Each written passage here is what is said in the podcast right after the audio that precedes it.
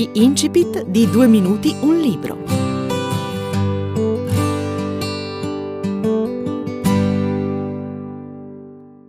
Sono Marzia Santella, autrice del libro Ostentata Bontà. Si tratta di una raccolta di racconti che io posso definire particolari, in bilico tra il noir e, e l'umorismo nero, e in cui i protagonisti sono persone normalissime, spesso irreprensibili e insospettabili, che decidono ad un certo punto della propria vita di, di essere felici, di raggiungere la felicità, di raggiungere la serenità. E se questo implica rimuovere o sopprimere l'ostacolo che si frappone fra loro e la felicità, allora decidono di compiere il peccato peggiore, decidono di uccidere.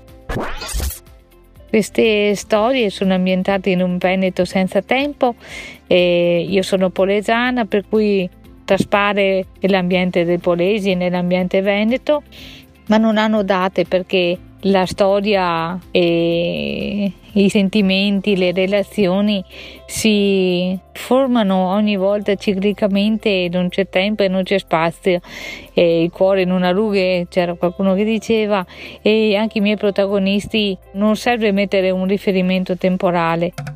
Sono storie che ho voluto scrivere trattando anche temi dell'attualità come per esempio il femminicidio comunque le violenze sulle donne ho trattato vari temi e, e, ho, e, ho, fatto una sorta di strage, arrivando a, ad uccidere cognate piuttosto che fratelli, piuttosto che addirittura quasi un parroco i rivali in politica, la cognata, la nuora, una sorta di strage perché eh, l'idea è nata da un semplice intercalare, no? quando si dice ah sono scivolata, stavo per morire piuttosto che oh, ho sbattuto e stavo per morire e queste formule mi hanno fatto pensare a dei delitti perfetti, a incidenti apparentemente domestici oppure che possono capitare nella vita di tutti i giorni, diventano, grazie ai miei protagonisti, delitti assolutamente perfetti.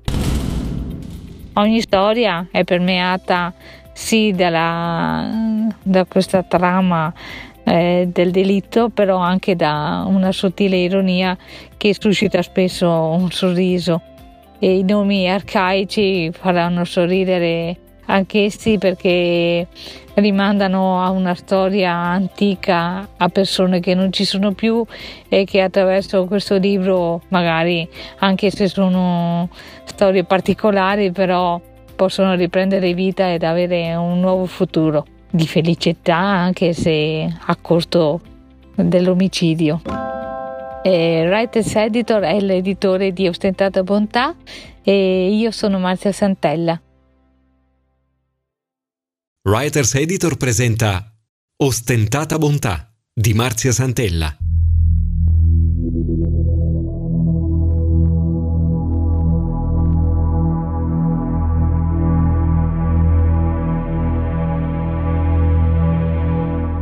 Legge Gianluca Melilli.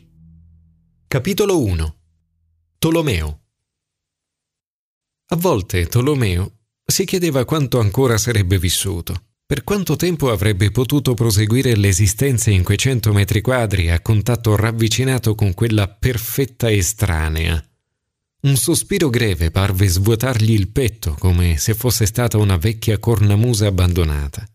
A pensarci bene, la fortuna non gli aveva mai mostrato il viso, quanto piuttosto la sua parte meno onorevole. Un'infanzia senza picchi di felicità, un normale tran tran fatto di azioni ripetute meccanicamente, scuola, compiti e dormite quando poteva. Un rapporto di civile convivenza con i genitori senza sfarzo di sentimenti. E non aveva né fratelli né sorelle giusto qualche amico che viveva lungo la stessa via nel quartiere popolare. Non era un adone, a dirla tutta spesso le persone non si accorgevano neanche della sua presenza, neanche le ragazze.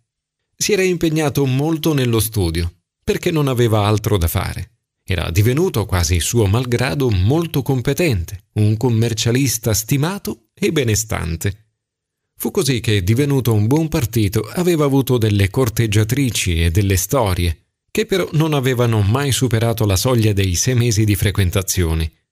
Tolomeo, calvo, occhiali dalla montatura nera, sguardo da topo da biblioteca, ma tutto sommato in forma, ad un certo punto della sua esistenza, stanco delle avventure, di essere solo, aveva optato per un matrimonio pro reversibilità INPS a 75 anni con una donna di 47.